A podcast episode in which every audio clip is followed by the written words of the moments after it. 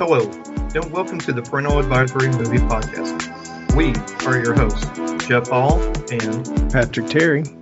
We're two dads with a love for movies, join us as we discuss movies we have seen with our kids, as well as movies we have seen without them. Good morning, Patrick. How are you? Good, Jeff. How are you doing? I am doing well. I am. Uh, I'm doing good. I'm.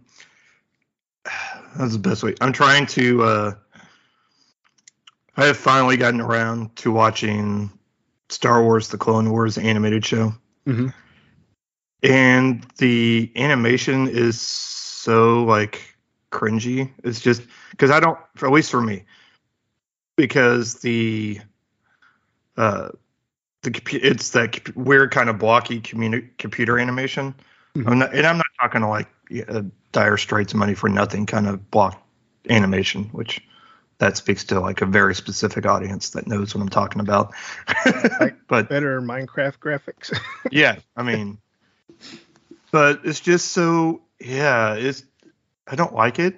It's never been like that period of animation, computer animation was never my thing. I didn't like it. There was some shows York, I think one or two shows York would try to watch that had that stuff. I'm like, yeah, we need to watch something else, dude, because I don't think I could be watching this with yeah. you. But thankfully, that's been a long time ago, so I'm not too, you know, don't expose myself too much to that stuff anymore.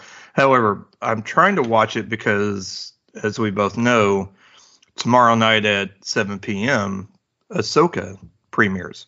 Yeah. And Disney Plus is doing something new where instead of releasing new episodes in the dead of the night for most, they're going to release it at 7 p.m. Central Time, so like 9 p.m. West, and sorry, 9 p.m. East. I guess that I got to do more math. Hold on, seven, 5 p.m. Uh, Pacific. Okay. Yeah. So they're trying that, and they're gonna. It's gonna be released every Tuesday at the same time. Cool. So people can watch it, I guess, before going to bed or whatever. Yeah. Instead of having to watch it in the morning or whatever. I don't know. So uh, whatever. It's streaming, so I guess it doesn't matter. Anyways, I'm trying to get more familiar with the characters that are going to be in it because yeah. the majority of them I think are from the show, from what I understand. Okay. So I'm trying to have at least a little bit of understanding as to who these characters are. So, um, I guess you could call it research to try and get the show watched.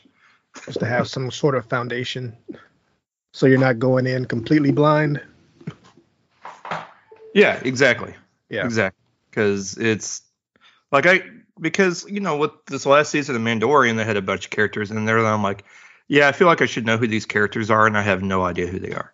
Well, yeah. it's from Clone Wars or Rebels or something like that. And I'm I don't know who these people are. So, you know, I'm gonna try and do a little bit better this time around. So yeah, I didn't even finish the last season of Mandalorian, which shame yeah. on me. but I don't know. I just I watched the first episode and I just didn't go back to it because I was watching other things. So well, it's really weird because the last season of Mandalorian, oddly, uh, oddly enough, transitions really well to the first season of The Last of Us. It's just, it's really weird. I don't know how they did it. Dang. Hmm. that, that that doesn't sound promising. or I mean, it's just you know, it's just it's Pedro Pascal with a little with, with a child, and then yeah. it just goes from there. Yep, that's his his future great great great great grandson. Yeah, repeating. oh my God, no! It's a clone because you know Clone Wars. that part. yep. I can't say variant because it's not a Marvel, even if they are owned by the same. But yep. yeah, how far off? Yeah, I've watched about two seasons of Clone Wars, and it's it's quite a few seasons of that. Yeah, I'm not going to end up watching all of it. Yeah. yeah, it's like seven seasons. But what helps it is that they're only like 20 minutes, 30 minutes long, so they're not long. Right. No, no I mean, I'm on. yeah, I started. I think the other night. I'm on episode five or six. I can't. Yeah, of the first season. But yeah, you know, I'm trying. Anyways, how are you? How what's new? What's going on? I'm doing pretty good. Um, Kyle ended up going to family reunion for her mom, so again, wasn't here this weekend. But I, I told her when she does come back, because she's been wanting me to cook steaks again. So when Mhm. she does come back, you know, we'll do that. I'll do that, but I'm gonna wait till I know for sure. Because the last time I went ahead and bought steaks, and it's been a month since you know I did that. So Yeah. luckily I had frozen them when I when she first told me that she wasn't Mhm. coming. So they they've been frozen since then, but I still might buy, buy some more just in case. And um yeah, but then yesterday me and my mom worked together as far as cooking our lunch and dinner for yesterday, some chicken wings, mashed potatoes Okay. and peas and Hot dogs and pulled out- bologna. pulled pulled out the air fryer and oh, went to town, huh? Yeah, they turned out pretty well, pretty good. I'm always worried about, you know, even with even though it's an air fryer, you can still burn food or you know get Yeah. it too crispy. Oh yeah. So I was, but it, they turned out perfect. Cool, man. Yeah. And um, yeah, that's about it. Been a pretty cool week. It's going to be hot this week, Yes. so I'm not sure how my walking's going to go this week. I mean, I think may you'll be okay. You'll definitely you'll definitely sweat off some pounds if you do. Yeah. yeah, I still may do it, but yeah, The it's motivation will be a little bit stronger or a little bit harder. yeah, because I saw it nine- 98, 99, and 102 by the end of the week. I'm like, Man, guess depends on when that peak hits. Maybe Yeah. maybe the peak temp hit in the afternoon. You know, now Well, usually does. yeah Like four But- or five. yeah or- we'll see. Yeah, between three and four usually. But ready for fall. Yeah. I, I miss my hoodies. Yes. That's for sure. And not in the like middle schooler, I'm gonna wear a hoodie and shorts kind of way, but I'm talking to you, York. The winter the winter summer outfit. Yes. yeah. Speaking of York, kids had a very productive. He had a productive day yesterday. He uh, he started off. I supervised as he made his own eggs and everything. He made an omelet and put every like uh, the everything bagel seasoning on top of it. Mhm. It looked beautiful. I mean, I don't. I wouldn't really- made one, but it looked. I mean, it looked great. I'm like, when have you been? How long have you been doing this? Oh, Yeah. been using the stove apparently when he's at the house, and thankfully his mom's because it's electric, ours is gas. I'm a little more worried there, but Yeah. Um, then he made a couple of scrambled eggs to go with his omelet, and yeah, All right. it's he's all about that morning protein. Yeah. And then uh, Just imagine the plate with the omelet and then some scrambled eggs. yeah, and then he wanted to uh, he wanted to learn how to use our new Keurig. Mm-hmm. And so I showed him how to use it and how to use the frother. And then I showed him how to. So we basically made Ruth's, Ruth's coffee for. And then I showed him, you know, once you get the once the you can get the uh, the creamer and the foam on there. Boom. I said, then if you want, you can add some like chocolate syrup, and then we have sprinkles. Dabble some sprinkles on it. Boom, bougie coffee. Yeah. And so he thought that was awesome. So he had good time doing that. So he took took that up for her, and everything was really nice. And then I took up her uh, her breakfast. And then uh, a little bit later, we had we finally are getting our TV replaced, Mm-hmm. which we've only had this one. I think three. This one we were replacing. We've only had it I think three years, but it's been it wasn't. We picked the wrong TV when we got this one in the first place. Okay. And like when you try to use the apps on it, it's a high high Heinz Heinz Heinz. Oh, high, Hisense. yeah, that one. Whatever. I've had It's- one of. Yeah. Yeah. A friend gave me a, his old TV, and that was that. And then it started doing the flickering. I mentioned that a while Yeah. back. Started flickering, and so I just eventually got one. but yeah. So yeah, and this one you couldn't use the apps. Mhm. So if you tried to use like the Netflix, Hulu, whatever apps on it, instead of using say like your Roku plugged into it, it would legit freeze while you're watching Hulu. It would just freeze for no reason, or wouldn't load up. wow. And I'm like, okay, well, maybe just need some more memory. I don't know. Because I don't know how smart TVs work. Because it was, I guess, that was our actual first smart TV. Okay. And yeah, it it didn't impress us. And so then we went back, putting the Roku back in, and it worked just fine after that. Just quit using the apps, just use the Roku. yeah. except for then it start it would then if you let's see if you turned it off you know the red light would be on to let you know hey the tv's turned off so when you try and press it to turn it back on the red light would just stay on and your tv would not turn on Yeah. and this didn't yeah it's very weird so you'd have to go back over there to the power strip unplug it plug it back in and then have it completely reboot i guess yeah. But but it would happen again, wouldn't it? Yeah, and we just got uh, over the course of a couple of years, we just got, and it wasn't like it was all the time, but it was Yeah. frequent enough. It was an annoyance, and Yeah. it's something we shouldn't have to do with the TVs. Go over Yeah. there and have to go unplug it and plug it back in. I had a my first computer was a uh, was a Mac, and uh, it was a used one. My stepmom, uh, her office was getting new computers, so they were just going to, you know, wipe the hard drives and then sell. You know, if they if anybody wanted to buy them for personal use, you know. So she did that and gave it and gave it to me, which is great. Except for then, every now and then, it wouldn't. You'd hit that button on the uh, on the keyboard to turn it on, and it wouldn't turn on. So I'd have to unplug it, plug it in a different outlet, and then it would work. I have no idea. I've never to this day been able to figure out why that was. I Yeah. legit ended up having to at some point buy a power strip just so I would have different outlets I could put it, you know, plug it in for it to work. Wow. That that that's odd. Yes. So flashbacks to that with this TV. And so we it didn't like it would or it would turn on, but it would just be on the main Hisense screen and not the Roku screen. Mm-hmm. So then, you know, trying to reboot the Roku, but that's not and then yeah, it still didn't work. So then I would just restart the TV. And then once you restart the TV, oh, it pops back up. So That's I don't lot. know That's a lot to It- deal with. And off and Ruth and I've off and on looked at TVs, and then like last weekend we went to we were at Costco. We were looking at TVs again, and then we were going to kind of shop around, and so we kept looking, and so we finally decided on one Saturday evening because Grayson was at a parents' night out, York was at a soccer game at the Nashville soccer game versus Miami with uh, Messi in town. And I'll get Ah. to that after finish this, and so we finally decided on a TV. Well, we decided between I think three different TVs.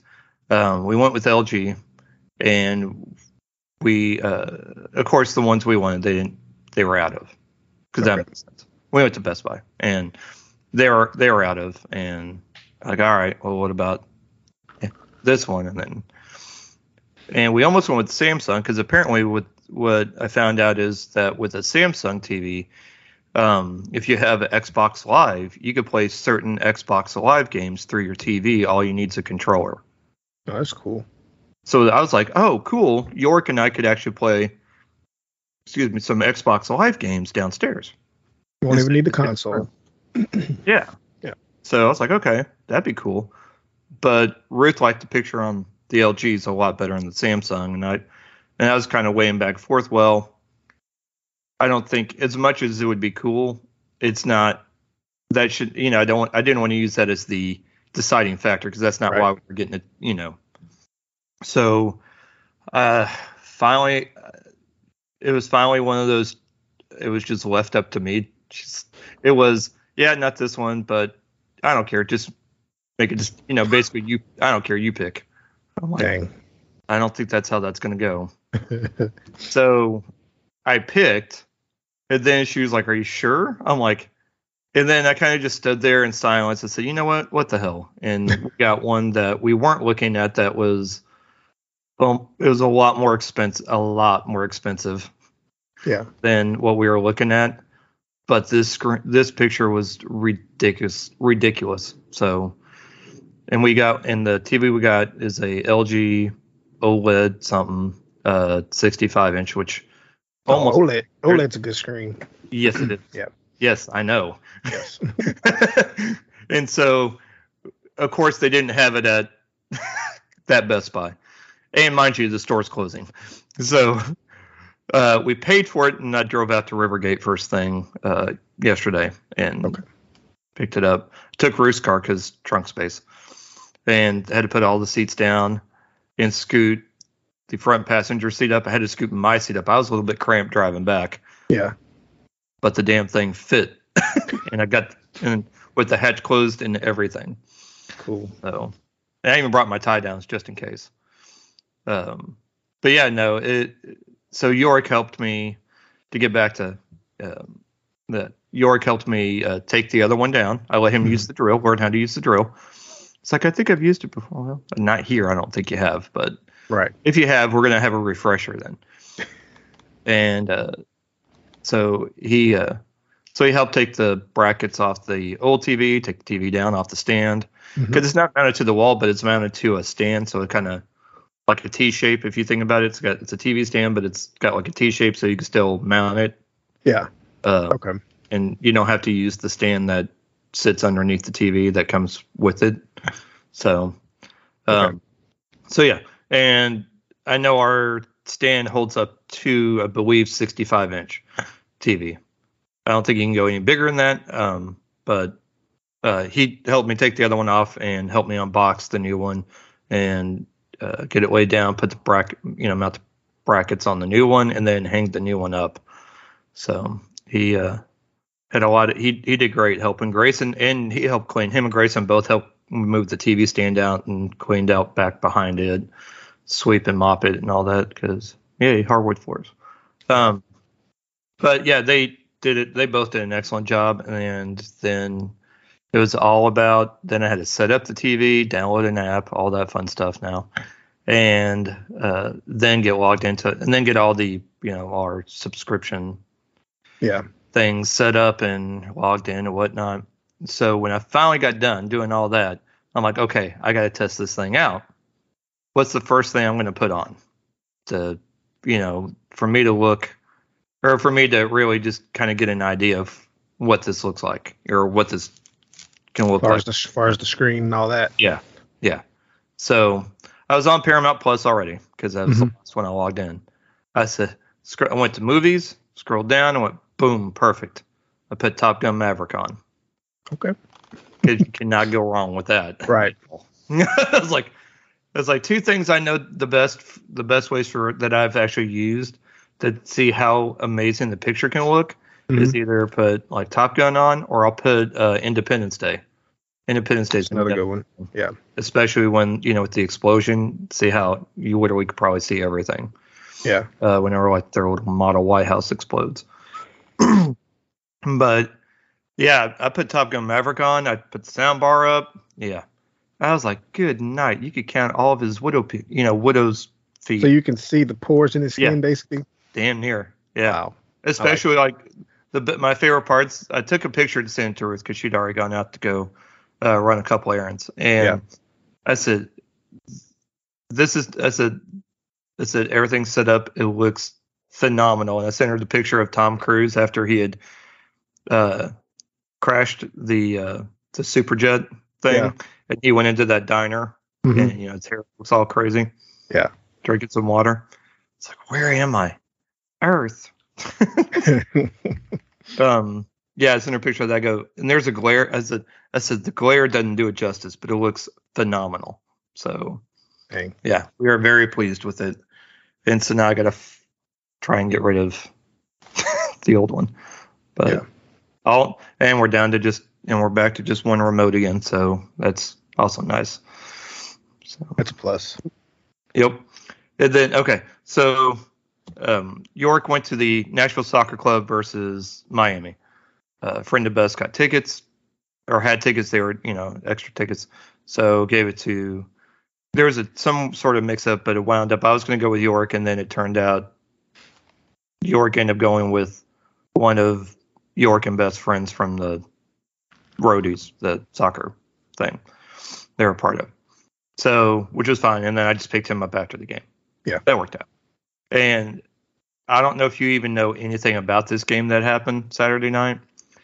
But so they were playing for like a for like a turn it was, it was a tournament, but it's not like playing for the Super Bowl kind of thing where it's like playoffs and then Super Bowl and then the season's over.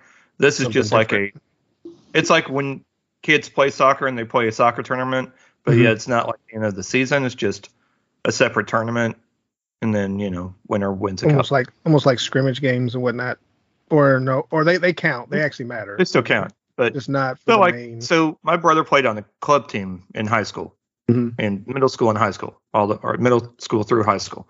Played on the club team, so it's not pl- like playing for the Y. These are like you have to pay to be a part of the soccer team and uniforms. They travel to different tournaments and everything. Yeah. and well, just like or even like for me, marching band, we went and performed for different competitions, but we did different competitions, and whoever won, you know, won. But it Yeah. didn't mean our season was over. There you go. That type of just thing. just a separate thing. Yes, this is Yeah. a separate thing. Okay. So this was the final of that tournament, okay.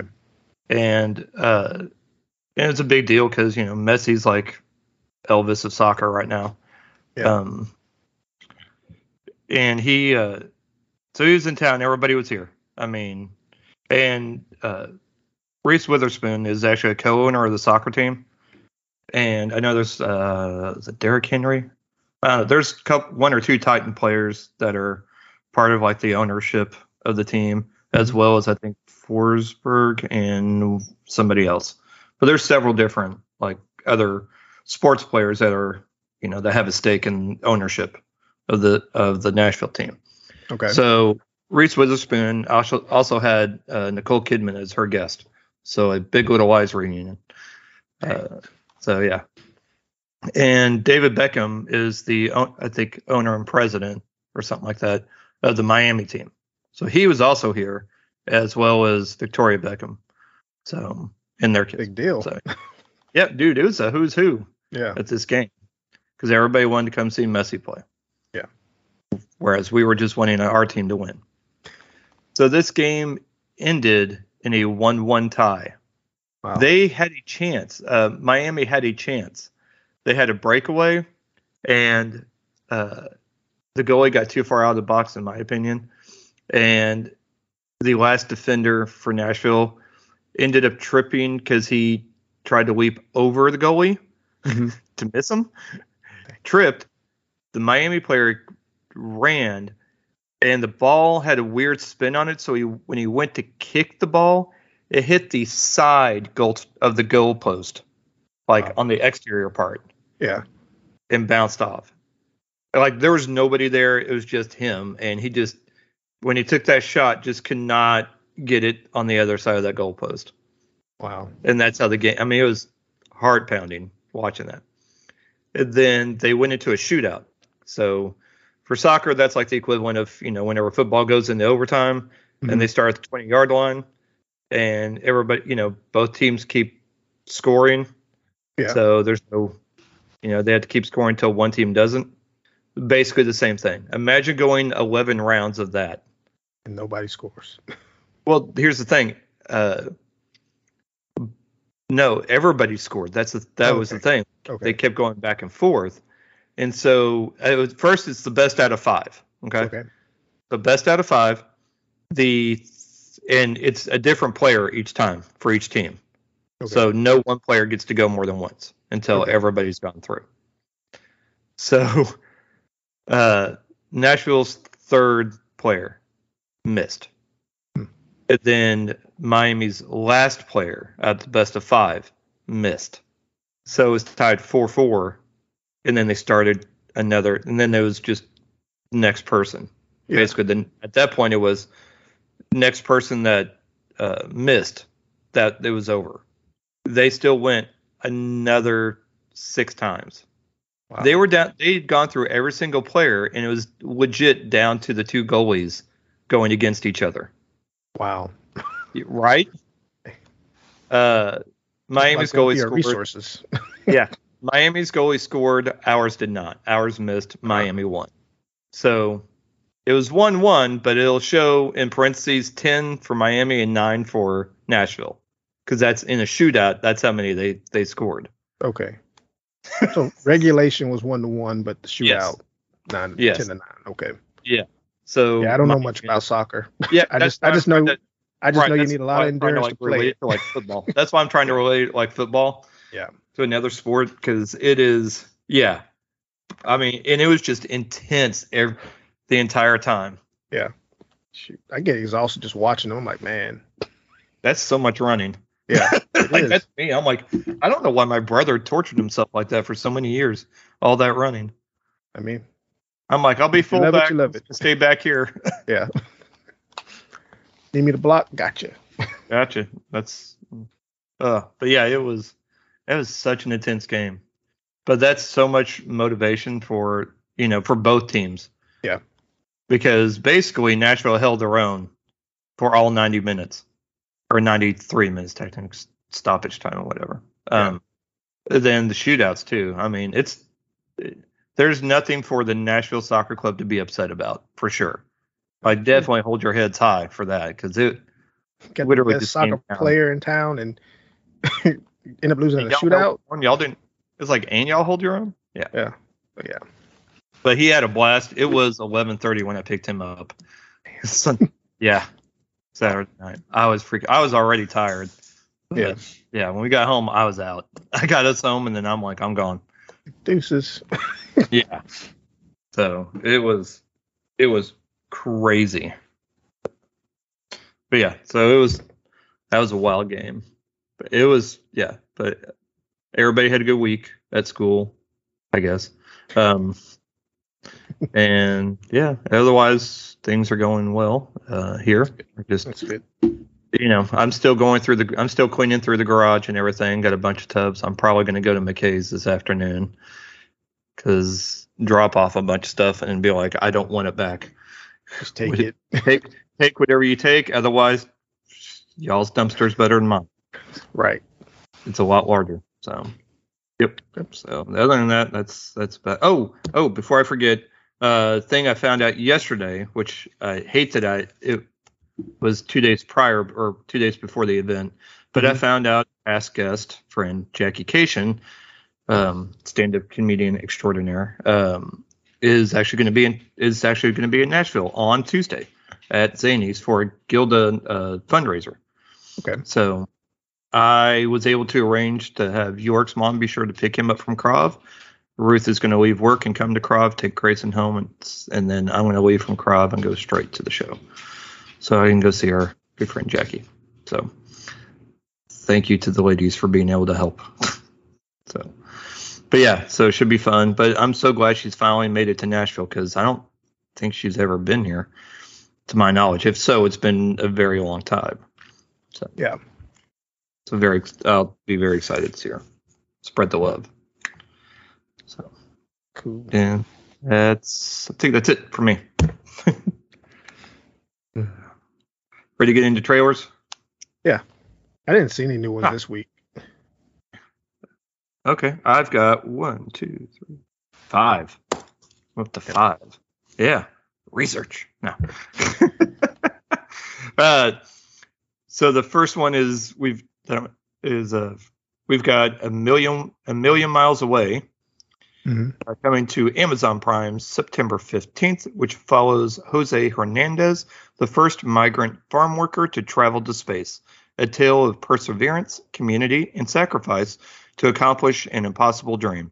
Starring Rosa Salazar, if y'all remember uh, Alita Battle Angel, she was in that. Uh, Michael Pena, which everybody knows Michael Pena. Yes. Uh, Garret Dillahunt, who I like, great character actor. So it, yeah, it looks good. Uh, again, September 15th to Amazon Prime.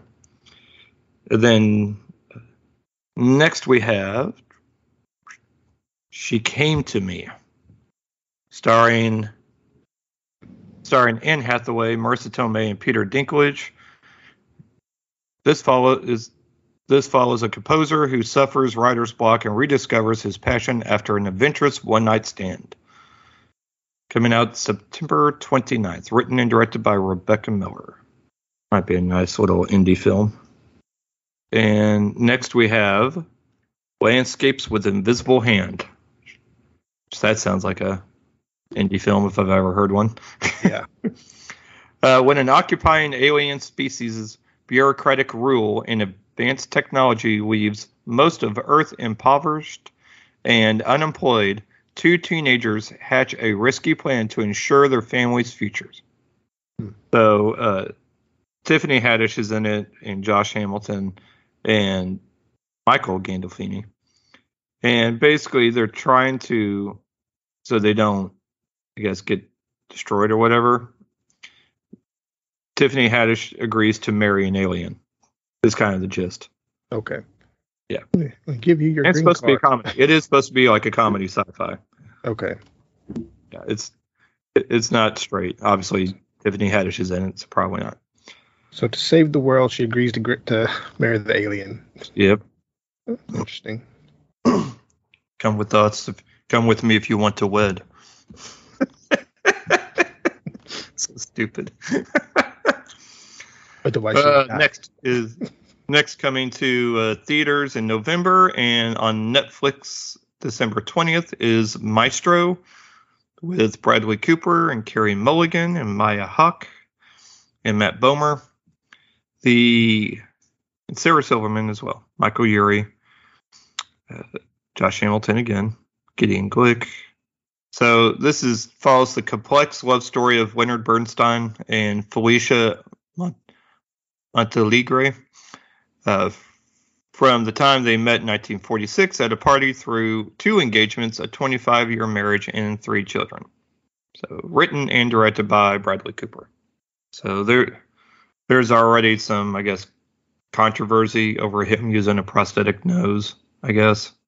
really. Yeah, and you know, because he's the first person, I guess, to ever use one.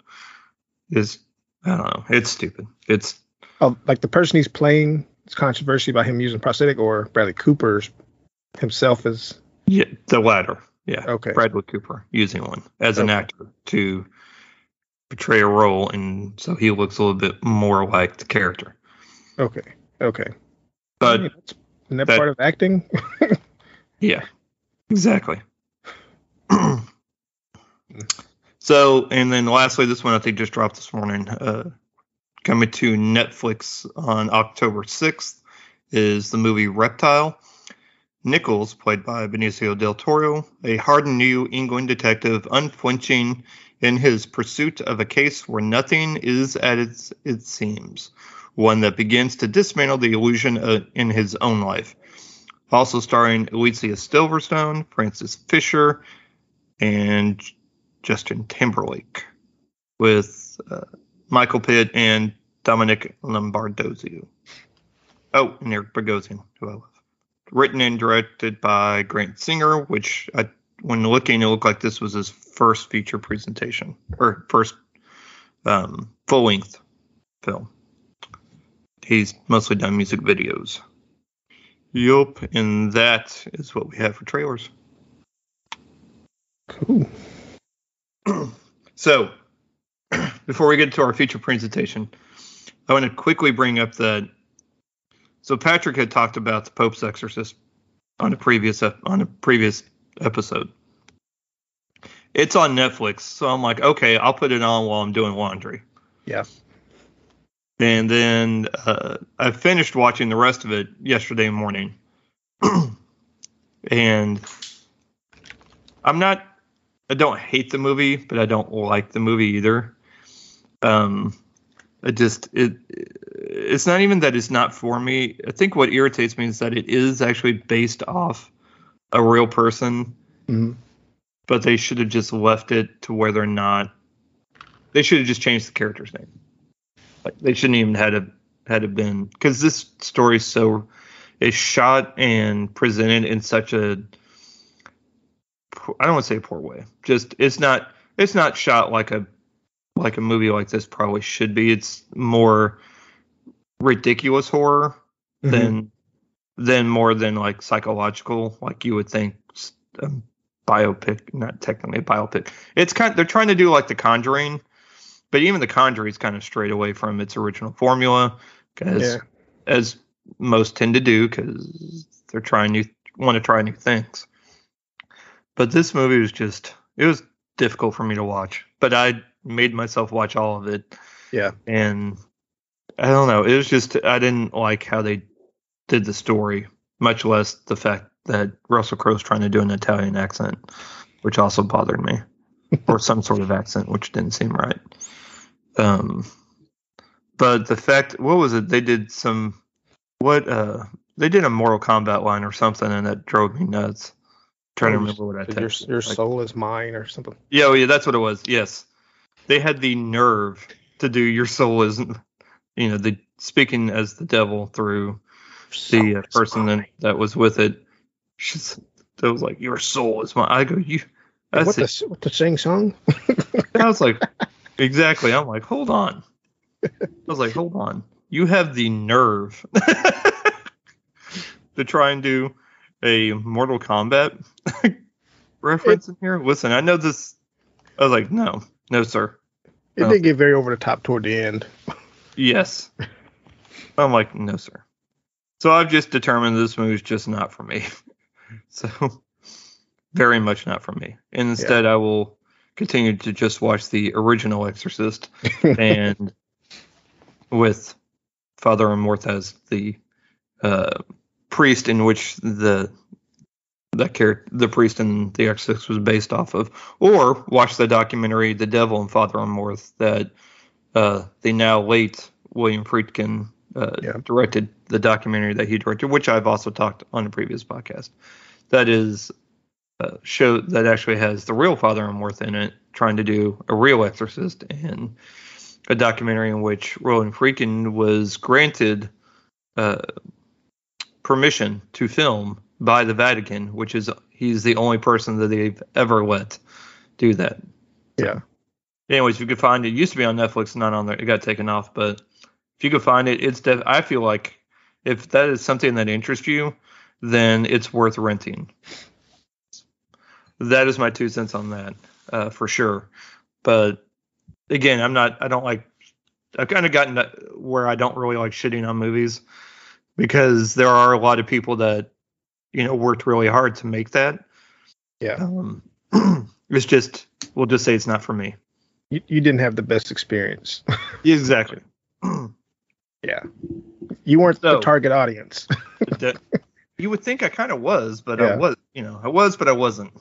kind of how with some been. music We'll, we'll go with I should have been. should have been, but they didn't land the mark. They didn't. They didn't grab you. yeah.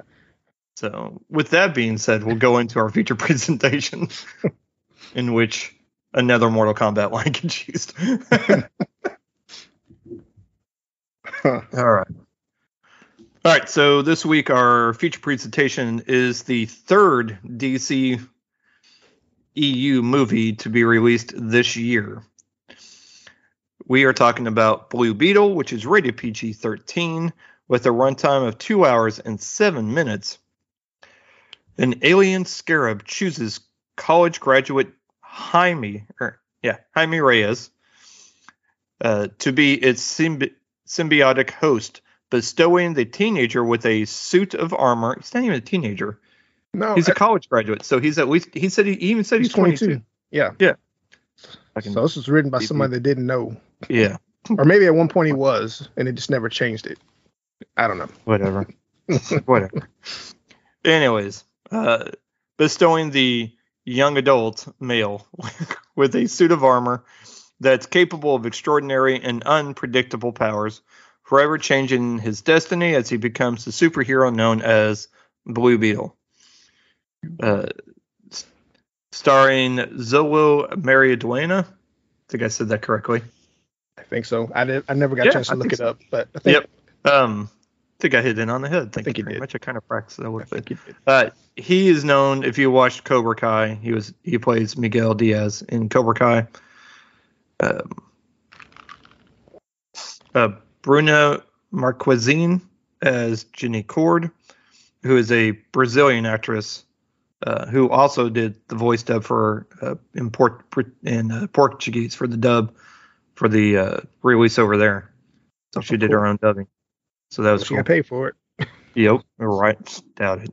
Um, Becky G, who voices uh, Kaji Khaji-Da, which is the voice of the, the Blue Beetle, I guess you could say, of the voice of the Scarab. Yeah. Uh, To the AI. yeah. Damien Alcazar as Alberto Reyes, who is Jaime's dad. George Lopez as Rudy Reyes, who plays his uncle. Mhm. Adriana Barraza as uh, Nana Reyes, who interesting, uh, interesting little. Oh wait, no, hold on. I'm gonna hold that trivia till I get it confirmed.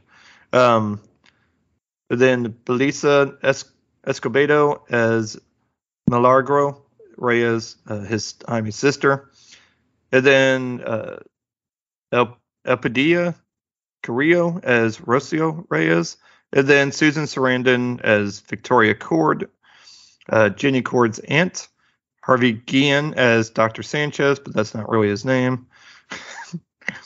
uh, Raul Max Trujillo as Carapax. So that's a lot of people. Um, but you know, like like they say in in the Fast and Furious, or no, sorry, as they say in Shazam, it's all about family. There you go. That's definitely they- the theme. Why that didn't come back? Why that didn't come back in this movie? I don't know. I don't know. I mean, but the setup was all there. it was. I was like, it's like, oh, it's all about family. Shocker. um, but yeah, so it, in this movie it was written by Gareth Dunnet Al- Alcocer and directed by Angel Manuel Soto. So a heavily uh, Latinx cast Yes. and crew and you know and director. So there's a lot of influence in there, which I you know thought was awesome. They so basically Jaime comes back from graduating from college and to to his family. He went to Gotham Gotham Law or Gotham uh, Law School. So he because it says so on his hoodie. I was like, Yeah. oh, I like that. Nice touch. And he comes back to Palmera City, which is a made up city in Florida, but it's supposed to kind of look like a more futuristic kind of Miami. Uh, Especially the city. yeah. But they kind of live on the outskirts of the town, so they uh, a little a more lower income part of uh, this city. so in the in the comics, Jaime Reyes and his family are actually live in El Paso, Texas. They moved it to Florida, but they still kind of kept it with the comics by by their street that they live on being El Paso, El Paso. Uh, so that still works. You know, so Yeah. they still technically live in El Paso on El Paso. So, um, he is the third Blue Beetle. He, you find out that Ted Kord, who's kind of like the Bruce Wayne of this era, you know, he's just another rich billionaire, you know, like Bruce Wayne or Oliver Queen. It's just Yeah. Using his funds to yes, be a hero. Yep. Um, but he's he's gone missing. It's been missing for what eight years, six, eight years, I think. Around that. Uh, Not quite 10. right. So his sister Victoria's been running the company, and she's all about trying to weaponize her the company by building more weapons and you know for protection for military and stuff like that because you know that's where the money is. Yeah. Whereas Jenny wants nothing to do with that. You know, she's off trying to do like humanitarian stuff, but also trying to find her dad. And because no one says that he is dead, just says he's been missing.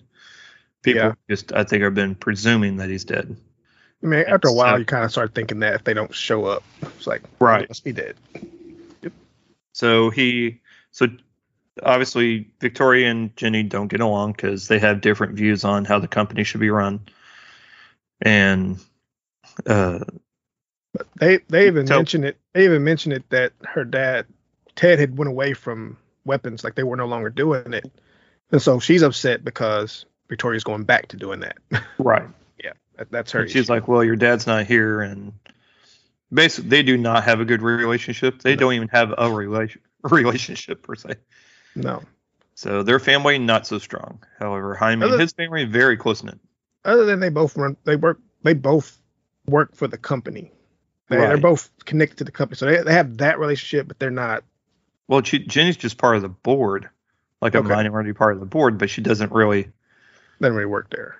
yeah, Like, okay. do do. She has no, in, Sure she has she no hasn't. influence. Right. Right. Okay. If if she does, it's very minimal. yeah.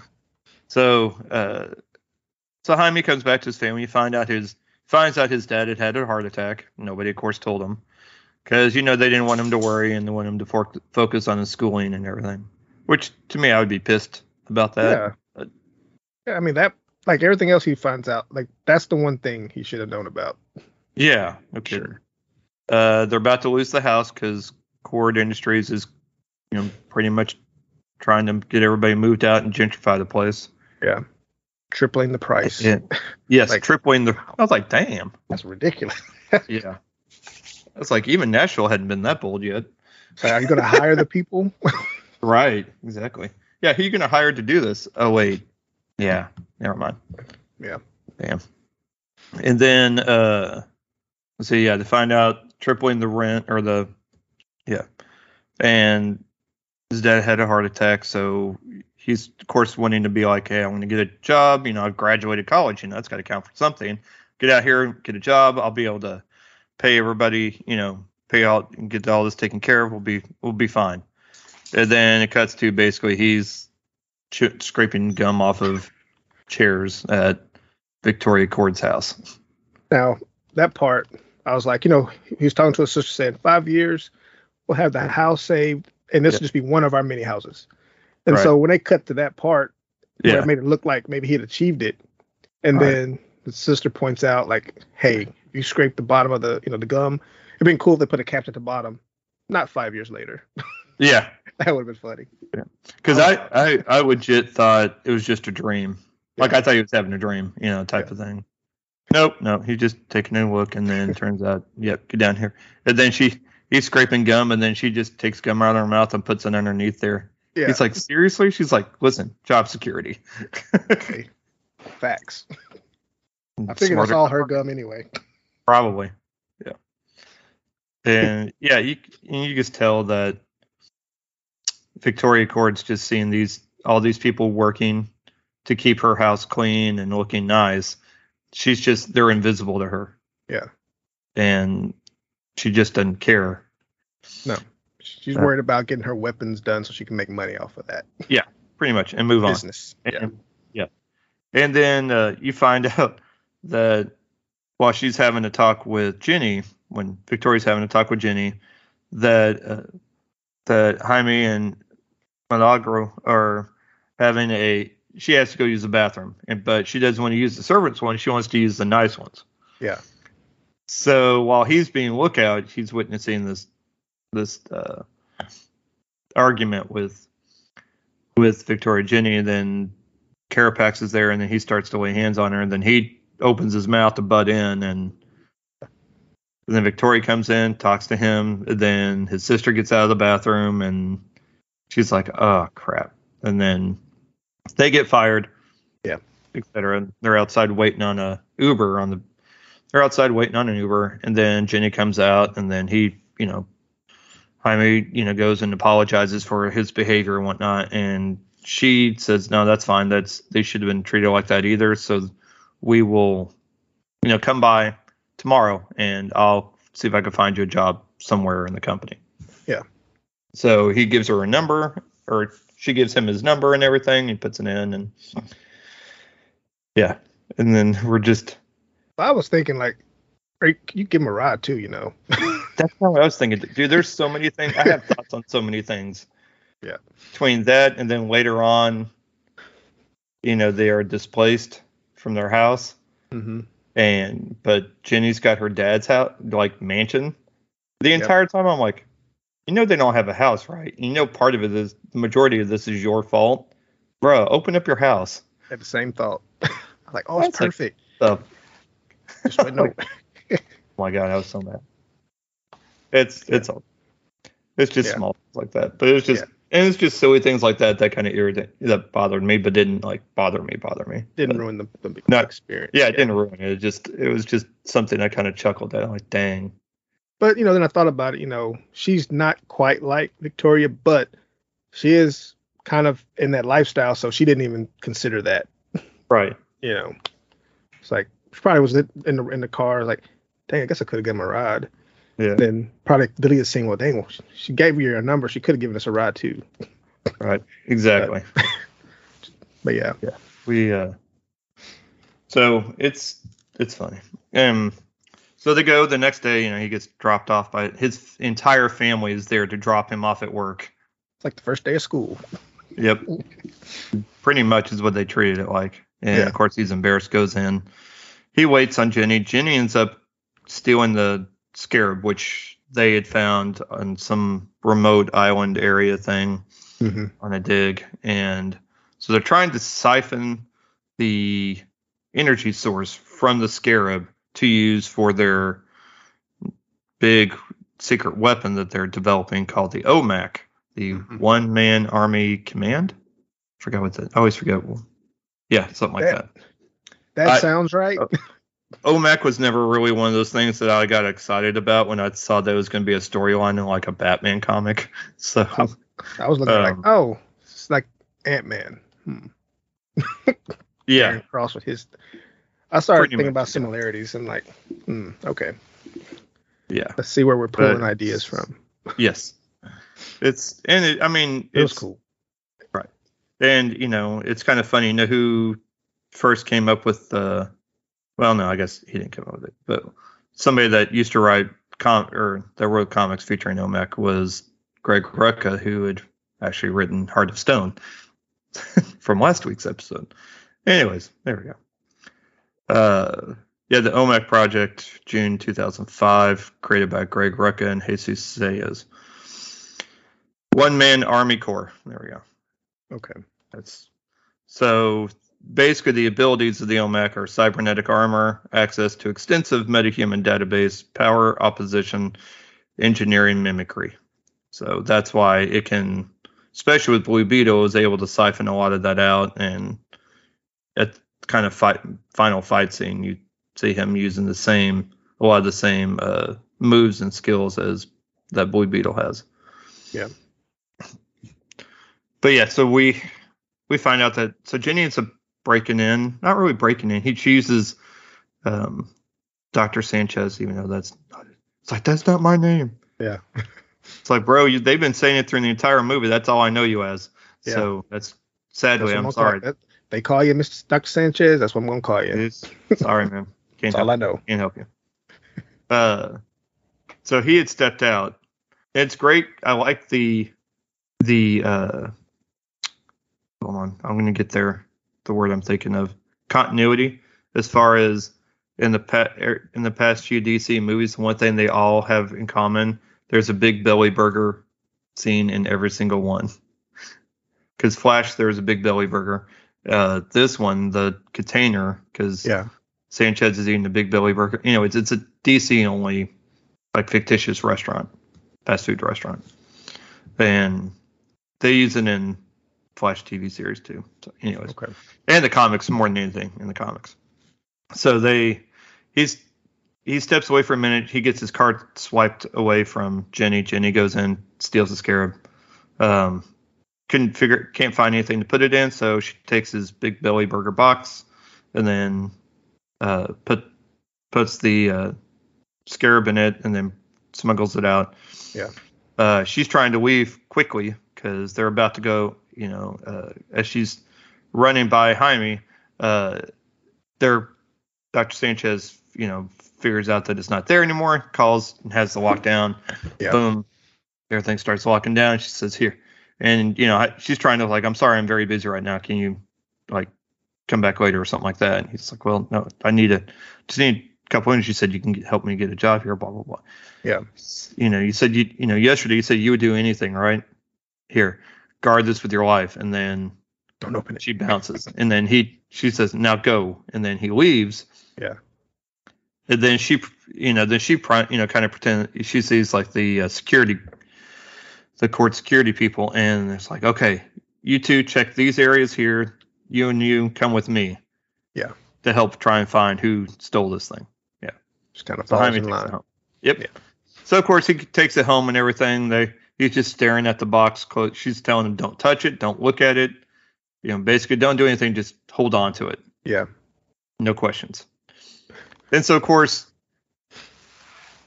his family nosing, you know, and uh, boisterous. They're trying to look at this, and they they finally just open the box. What in the heck is that? Is Yeah. that a bug?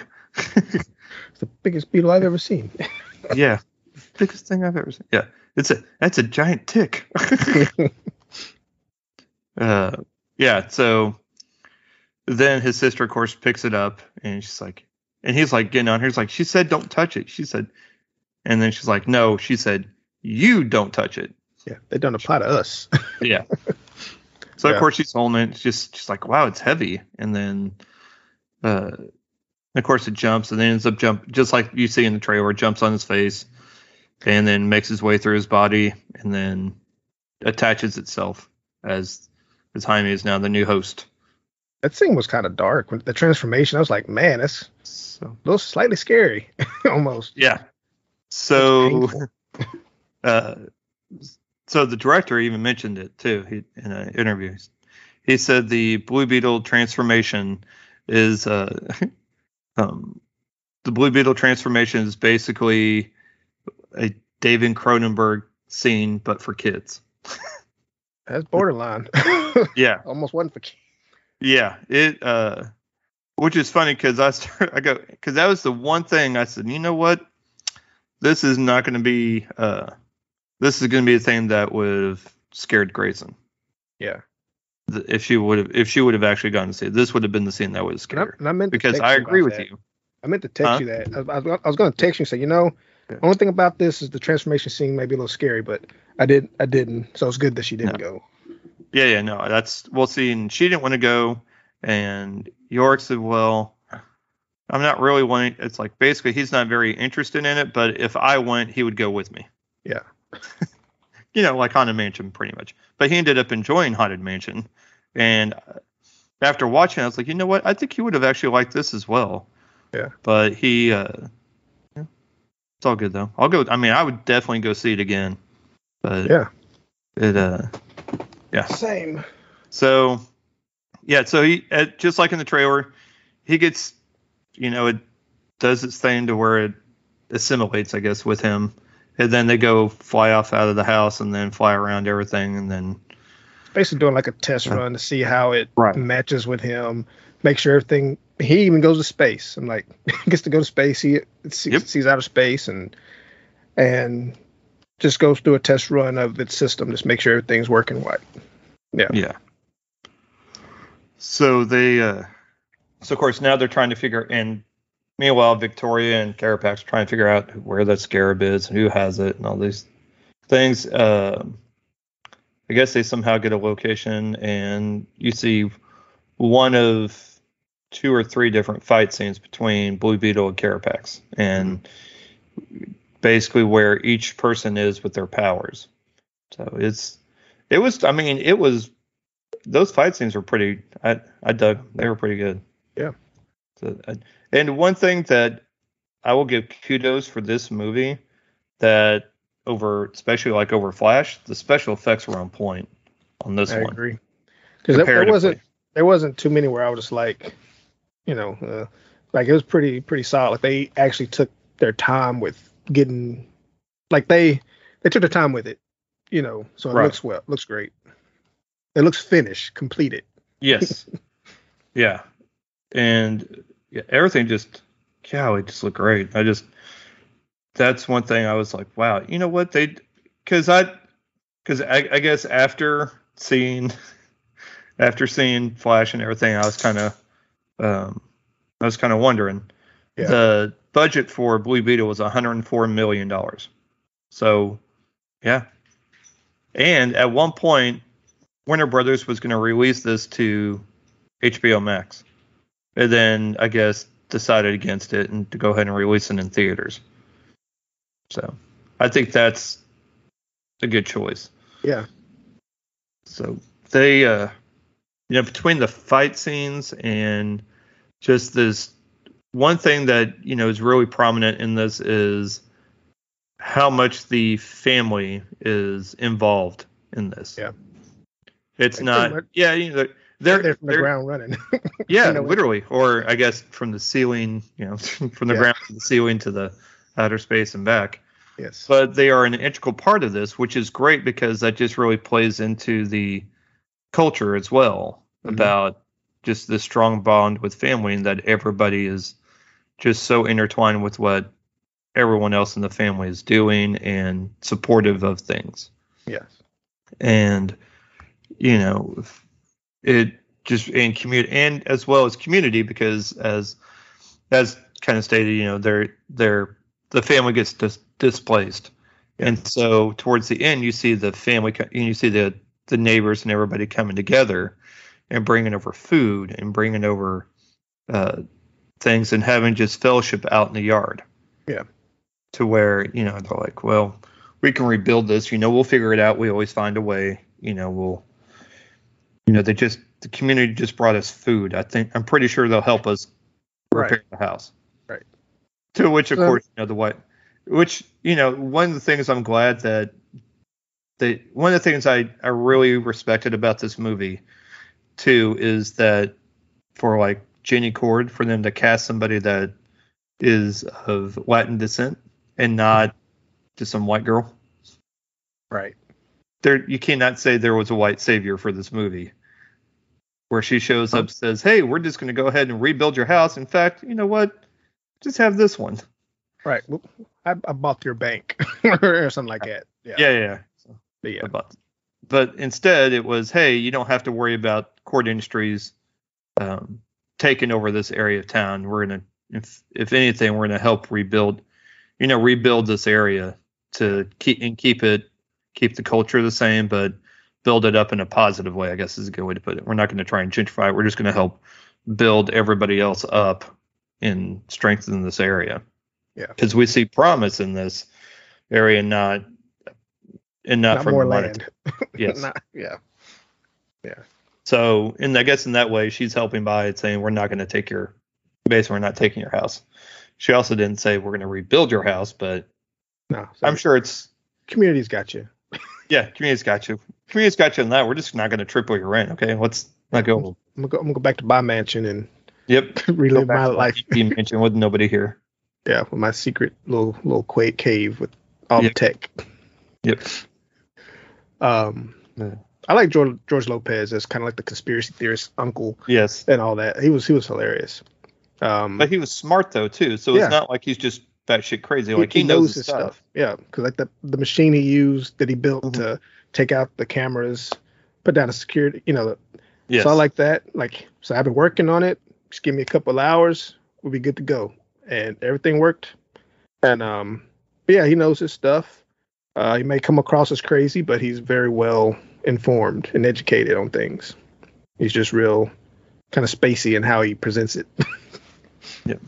So uh, going back to that device that he made, the Al uh, Chapulín uh, mm-hmm. device is named after Al Chapulín, Colorado, which uh, from 1973, a Mexican comedy superhero show whose main character, Al Chapulín, uh, Colorado, the cherry cricket is an insect themed hero like the Blue Beetle, hence the cartoon they kept showing. Mm, okay. So that's where that comes into play. Because I'm like, what the, like, what yeah. is this? Yeah. And I was like, I guess it's like a, and like a bug, just kind of like Beetle. I don't get what. There's that's. I was just sitting there going, there's something to this that I am not aware of because I, this is talking to a specific audience that isn't me. Yeah. And that's why because I don't know what that is. So, but yeah, then yeah, to everything else. And I'm going to be the idiot here. Now, granted, I saw this at like nine o'clock at night, so it didn't. Re- a lot of things I don't want to say went over my head, but a few kind of things kind of went over my head. So George Lopez drives this really beautiful black uh, Toyota Tacoma, and he has it all like fixed up and everything, which it look all right. But I kind of like the anyways. The it uh it goes through some things in this movie. oh, yeah. uh, much like the audience, this movie, the Toyota Tacoma goes, but I love it because he refers to it as as the taco, and it never really hit me that the first four letters in Tacoma is taco. I was like, okay, that makes more sense. The nickname. Hmm. Yeah. Tacoma's too many like, syllables, man. Taco. I was like, wait, taco. What is he talking about? It's not even like yellow or anything like that. I'm like, what? Yeah. It's like, oh, taco, Tacoma. Oh my god, I'm an idiot. And that's Don't worry, you're not alone. I, I until you mentioned that I didn't. It's a taco ma. Yeah. It's a taco ma. hey ma, taco. um, but yeah, uh, that was really cool. And I actually liked the blue Tacoma. I was like, that's a beautiful blue on that Tacoma. yeah, I mean, I like my blue's my favorite color, so I was like, ooh, Mhm. upgrade. Yep. But yeah, it was. But all around, this movie was just fun. It's. I believe this movie is a lot of fun in the same way that like Shazam is a lot of fun, or Ant Man has that kind of tone. Mm-hmm. But it's still. It doesn't have all the jokey jokes. I mean, there's humor in it. There's a good amount of humor, but it doesn't have all the jokey jokes that. It's a good balance. Yes, it was a good healthy balance. yeah. So Yeah.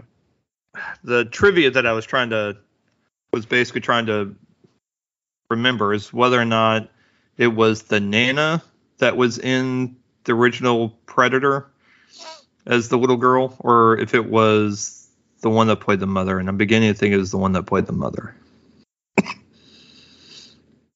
but I'm still check, trying to check that out. So stand by. But yeah, it's yeah, it's gonna be Ah. the uh it's gonna be the one that played the mother, Rosie. So But Yep. speaking of the grandma, that's- speaking speaking of Nana, she got some secrets. Yeah. yeah. and a part of the revolution. Watch Yeah, out we, yeah, prequel movie about her life, her Right? series. Oh my gosh, that'd be amazing. so uh it there are two there's a mid credit scene which doesn't show uh, much, but it kind of helps give at least a little bit of idea. I think, and I'll tell you my theory about that when we get done. And yeah, the end credit scene is just the cherry cricket thing that they went ahead Yeah. and showed in the movie Yeah, for like 30 seconds. It, it's not worth staying for. I'll be honest. yeah, that's why I said that last part. It's there. It's there. Yeah, it's there. Which, you know. So James Gunn did say that he so it is the last well no, I guess technically Aquaman's the last movie in the DC EU, but in the James Gunn DC, he is planning on use he wanted to use Blue he wants to use Blue Beetle in his universe. Mhm. Uh and he wants uh Zolo Maria Duena to be that Blue Beetle. So this movie is so far removed from the other DC EU movies Yeah. because other than seeing the LexCorp on the building and um, the Gotham Law School, there's really nothing that connects this movie to any of the other characters because you don't have anybody showing up. They they mention them in name, but they don't. They never show. Nobody shows up exactly up. but Yeah. they, that's that's it so literally could be talking it could be a completely separate earth for all we know True. but uh so it looks like even though this isn't the first in the james gunn dc movies it is you know per se you know where he has a hand in the it first. right right it's an unofficial it's a prequel to the first Yeah. or it was It overall, qualifies. a- yeah exactly overall this is a great uh this is a great origin story and a great story about family and about uh you know just know, it's it's it's just fun Yeah. good Well, good fun movie just other than the part where the blue beetle first attaches himself it's really not that scary it's you know Yeah. get past that and i think It's the most you know, intense I- moment. yeah I was Yeah. just like, man. Especially when it showed face. I was like, all right, that's a bit, that's a little dark. Yeah, a little dark there. You'll- But um, but yeah, that that's about the only thing that might bring a little scare to little kids. yes i agree But yeah, going in, I didn't know what to expect from it, so I like dropped all Me my either. expectations and went in just wanting it to be good, and it ended up being a good movie. Had a good story. The, the CGI was great. Was good. Was great compared to Yeah. everything else, and yeah, it's worth worth checking out. I just hate that it's getting all this. You know, said oh, it Blue Beetle knocks Barbie out of the top spot, but it's still not. You know, that does even though it did this, it's still not doing great. I'm like, it's a good movie. It's You know, it's- yeah, it's it's because you know because Hollywood only no only says it's a good movie if it makes X amount of money on opening weekend. Like it's not even over the course of the, it's run like it used to be. Right. It's all about the opening weekend and that's it. We don't care about how much it makes afterwards or anything like that. Or it's like, okay, this big first weekend and the next weekend, a 70% drop type Right. deal. Like, all right. I mean, that doesn't change the fact that it's a good movie. Right. You could just be like, there's other movies that are coming out that are competing with it, which didn't Yeah. make it any less of a good movie. Just, just when y'all decided to drop these movies, like Yeah. that just is what it is. And a lot of folks are still taking that wait till it comes out on streaming. You know, not everybody's going. Not everybody's going back to the theater. I got a friend. He still hadn't been back. It's been. I'm like, come on. It's been, you're missing a lot of good movies in the theater. But it's like, no, Yeah. I'll just wait till it comes out. I'm like, all right, All right. so cool. But yeah, you still have a lot of people that's not even going to the theater. Right. Dang. Yeah. All right. Real quick, I'm going to talk about a movie I watched yesterday on Netflix. Good, uh, fun kids movie. I watched The Monkey King, which is um, an old Chinese tale which has actually been told before. There's a 2013 live action movie with Chow Yun Fat and Donnie Yen Mhm. uh, based on this, which I think I even remember vaguely remember watching somehow. I remember because it's so. I mean, it's been ten years, so I'm not sure when I would have watched it, but I feel like I have. Right. So, anyways, this one's animated.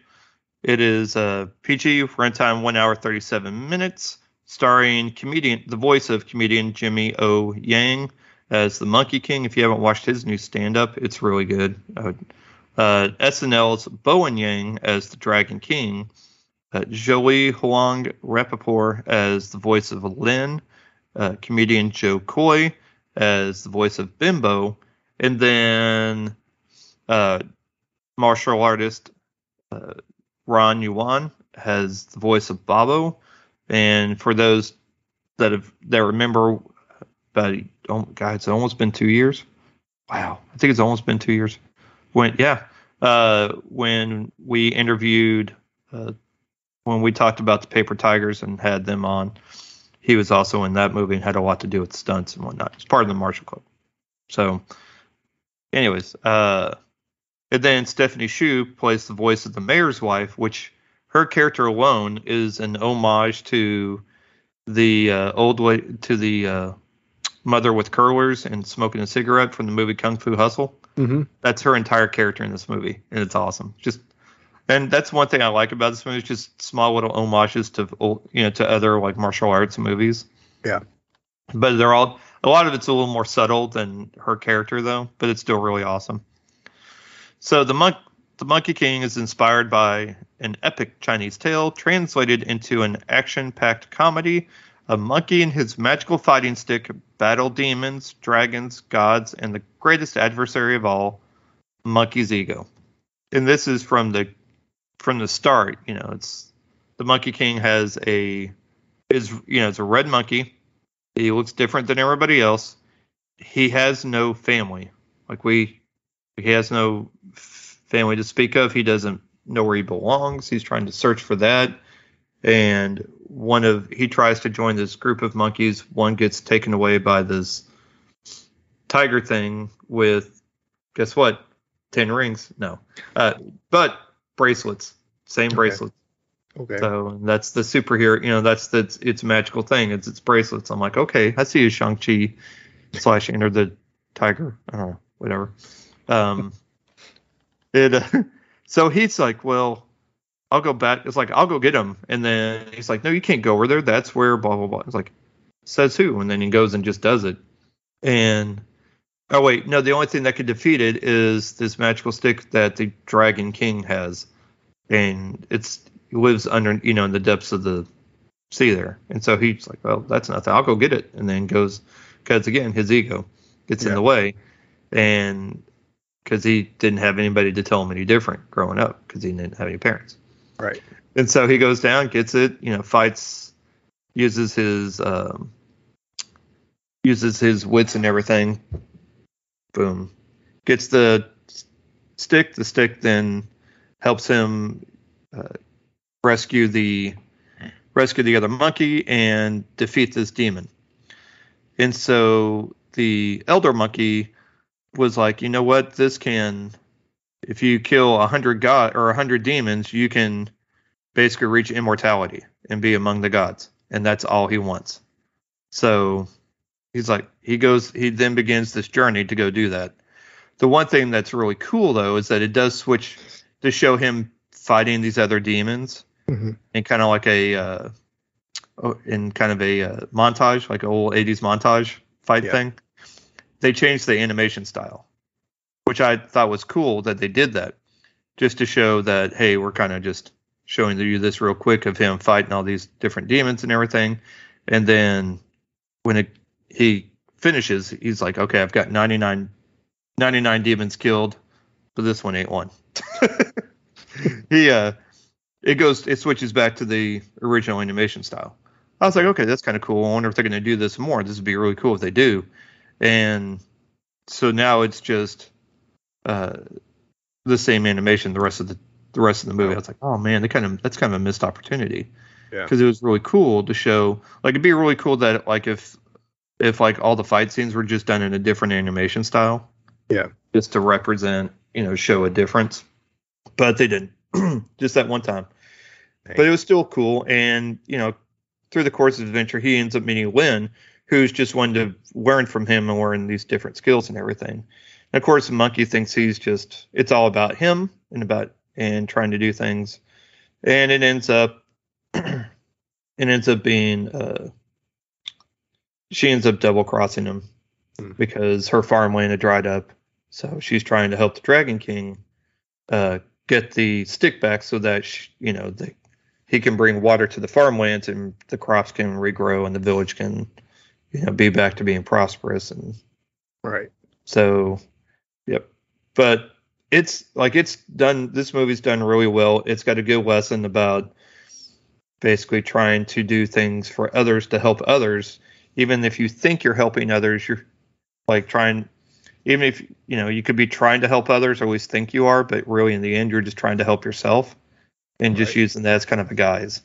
Um, but in the end it's still fun um, york watched some of it and you know seemed to like it but then he's like i'm he's like i'm gonna go back to bed. I'm tired. I said okay. So he went upstairs went back to sleep for a little bit and then came back down. I think he was only upstairs for an, he wasn't even upstairs an hour because he came back down and said this movie's still on? I'm like bro it's not even been an hour. And so but it's fine. It's fine. They ended up uh they ended up uh grayson and then Kate, grayson kind of came down about halfway through and he uh, and she really she seemed to enjoy it too from the parts she saw. So it's it's pretty cool. Um i would recommend it. Yeah. Okay. not quite kung fu panda but you know it's Still worth it's got a lot of it's if you like for this would be one of those for fans of kung fu panda. Netflix recommends this. Okay. If you like if you like Kung Fu Panda, you'll love this type deal. Yeah. yep so yeah that's the monkey king on the netflix Alrighty. so I went out and watched a movie that you said you not for you. Um, not for me to see in theaters i will Yeah. watch it when it's streaming which would be perfect. um, I think this would have been a streaming movie, but either way, I went and watched Strays, okay which released this past Friday. Has a runtime of an hour and 33 minutes, directed by Josh Greenbaum, and it stars actors providing their voices. Um, have Will Ferrell plays Reggie, that's a gullible border terrier. Jamie Foxx as Bug, that's a Boston Terrier. Uh, Isla Fisher plays Maggie, an Australian Shepherd. Randall Park as Hunter, a Great Dane. And also we have uh, Brett Gelman as Willie, I'm a Control Officer, and Will Forte plays Doug, that's Reggie's former owner. So, an abandoned dog teams up with other strays to get revenge on his former owner. So, Reggie lives with Doug. Doug doesn't like dogs, but he ends up buying Reggie because the girl he's dating at the time likes the dog. And that's the only reason he Uh, buys. It's the only go. reason he buys. So, you know, you see very clearly Doug doesn't like Reggie, especially when Reggie brings into the room a pair of underwear that don't belong to Doug's girlfriend. And she promptly breaks up with him. So he gets mad at Doug. I mean, Doug gets mad at Reggie, even though, you know, he's he's blaming Reggie for why his girlfriend break up broke up with him, even though he's cheating, which, you know, dumb. so he starts playing a game that they show in the trailer. Um, fetch and fuck. Basically, yep. Doug takes him out to an undisclosed place, throws a tennis ball out, and Reggie retrieves the ball and brings it back home. And every time he does, he thinks he's winning the game when Doug says fuck, but no, Doug's like, dang, I can't get rid of you. so the ultimate thing that you know kind of really drives that's the breaking point for Doug, because Doug spends most of his time smoking his bong, playing with himself, and getting money from his mom to pay for his house. But the breaking point is Reggie breaks his bong, his favorite bong, and so Doug's like, all right, I got to get rid of you. So he goes three hours into the city, takes him to an alley, tosses the tennis ball, and leaves. So now Reggie's in this in this place that he doesn't know, can't get Doug sent or anything. But um, so he's basically trapped in the city. He gets confronted by these Rottweilers, but he gets rescued by Bug, who just kind of starts real start talking crazy, like I got rabies, I got all kind of diseases wrong with me. You don't want to mess with me until the Rottweilers head off. So basically, Bug takes Reggie under his wing and shows him the ropes as being a stray. Like, hey, you may have an owner, but you're here now. Just be a stray. You can be whatever you want, do whatever you want, and just have fun with it. And then he later introduces him to Maggie and Hunter, and they have a night on the town, which involves them eating scraps and drinking beer out of trash cans and getting drunk, which they show in the trailer. The scene where Bug sees himself in the mirror and starts talking trash to him, and even makes a comment about Reggie, the scruffy looking dog, and you know, mm-hmm. just, just, showing the ropes. But after this night, you know, Doug, uh, Reggie finally realizes that Doug really didn't treat him well. You know, he was he wasn't nice to him. So yeah, he still wants to get back home, but his plan is to bite off Doug's penis because that's his favorite thing to play with. so teaming up with these other three dogs, they go on a journey to try to figure out how to get him home, but Reggie doesn't really know exactly how to get back home. So the only clues that he has to give them is a hammerless ball, a hamsterless ball, which is a Ferris wheel, yeah. a giant cone, basically a mountain or a hill, and the devil floating in the sky, which is a mailman. and so, and so they use these clues to try to retrace his steps, and they end up getting in all kind of different mess, even to the point where Bug gets snatched up by by a hawk or eagle, and they try to get him. They eat mushrooms and start tripping out to where they, you know, start looking different to each other. Um, Hunter has a cone on his head, starts looks like he has human hands. Maggie turns to a cartoon dog looking like Lassie. um, and it's just, you know, it's decent fun. The problem with this movie is they put a lot of funny stuff in the trailer. So when right. you see it in the movie, it's not as funny. That's so, kind of what I was worried about. Yeah. So that that's that's what kind of hurt it for me because I'm like, man, this would have been a lot more, you know, a lot funnier seeing it for the first time in the theater. But it's only an hour and 33 minutes, so I guess you don't have a lot to work with for the trailer. But the funniest moment is at the end. That's probably the most. I mean, I didn't laugh that hard, but it's the hardest I laughed throughout the whole movie. But um, basically, it's just a movie about Reggie realizing that what he saw as as love from Doug wasn't, and maybe he's better off as a stray. They start learning things about Bug, and you know, start they start learning and becoming bonding basically. Family. And, um, yeah, more more more family here, and um, I mean, in that it's it's cool. I mean, it's it's more of a streaming movie than a theater movie. Uh, I'll just yeah. say that. But um, you know, if you want to catch it while it's in theater, I, I mean, just know what you're getting into. If you've watched the trailer, you probably won't find it as funny. So if you haven't seen it, but you're interested just because, you know, it's in the first rated R movie with live action talking animals. right. So, I mean, that that's cool in itself because it said um, first live action movie with talking animals to receive a R rating in the U.S. because usually it's G, PG, or PG 13. Mm-hmm. And this is Will Ferrell's first time voice acting in a live action film um, his two previous films were Curious George and Megamind, which of course are animated. Yeah. But this is his first time voicing voice acting in an R-rated live action film, as the two were G and PG. And um, I said real dogs were used for 95% of the movie, and they used CGI to move the mouth, which you know, was decent. Yeah, yeah. They even they even had them kind of show emotion a little bit, you know, a little better than Lion King. They didn't look like Mhm. just real animals. Um, but I mean, overall, I thought it was good. I just wish, kind of wish I didn't watch the trailer because I would have enjoyed it. Yeah. more. Yeah. But yeah, that's about it. It's good. Just gotta kind of let down by everything being in the trailer. Gotcha. yeah. Yeah. But Okay. Cool. Yeah. All right. Uh, this week we have Gran Turismo.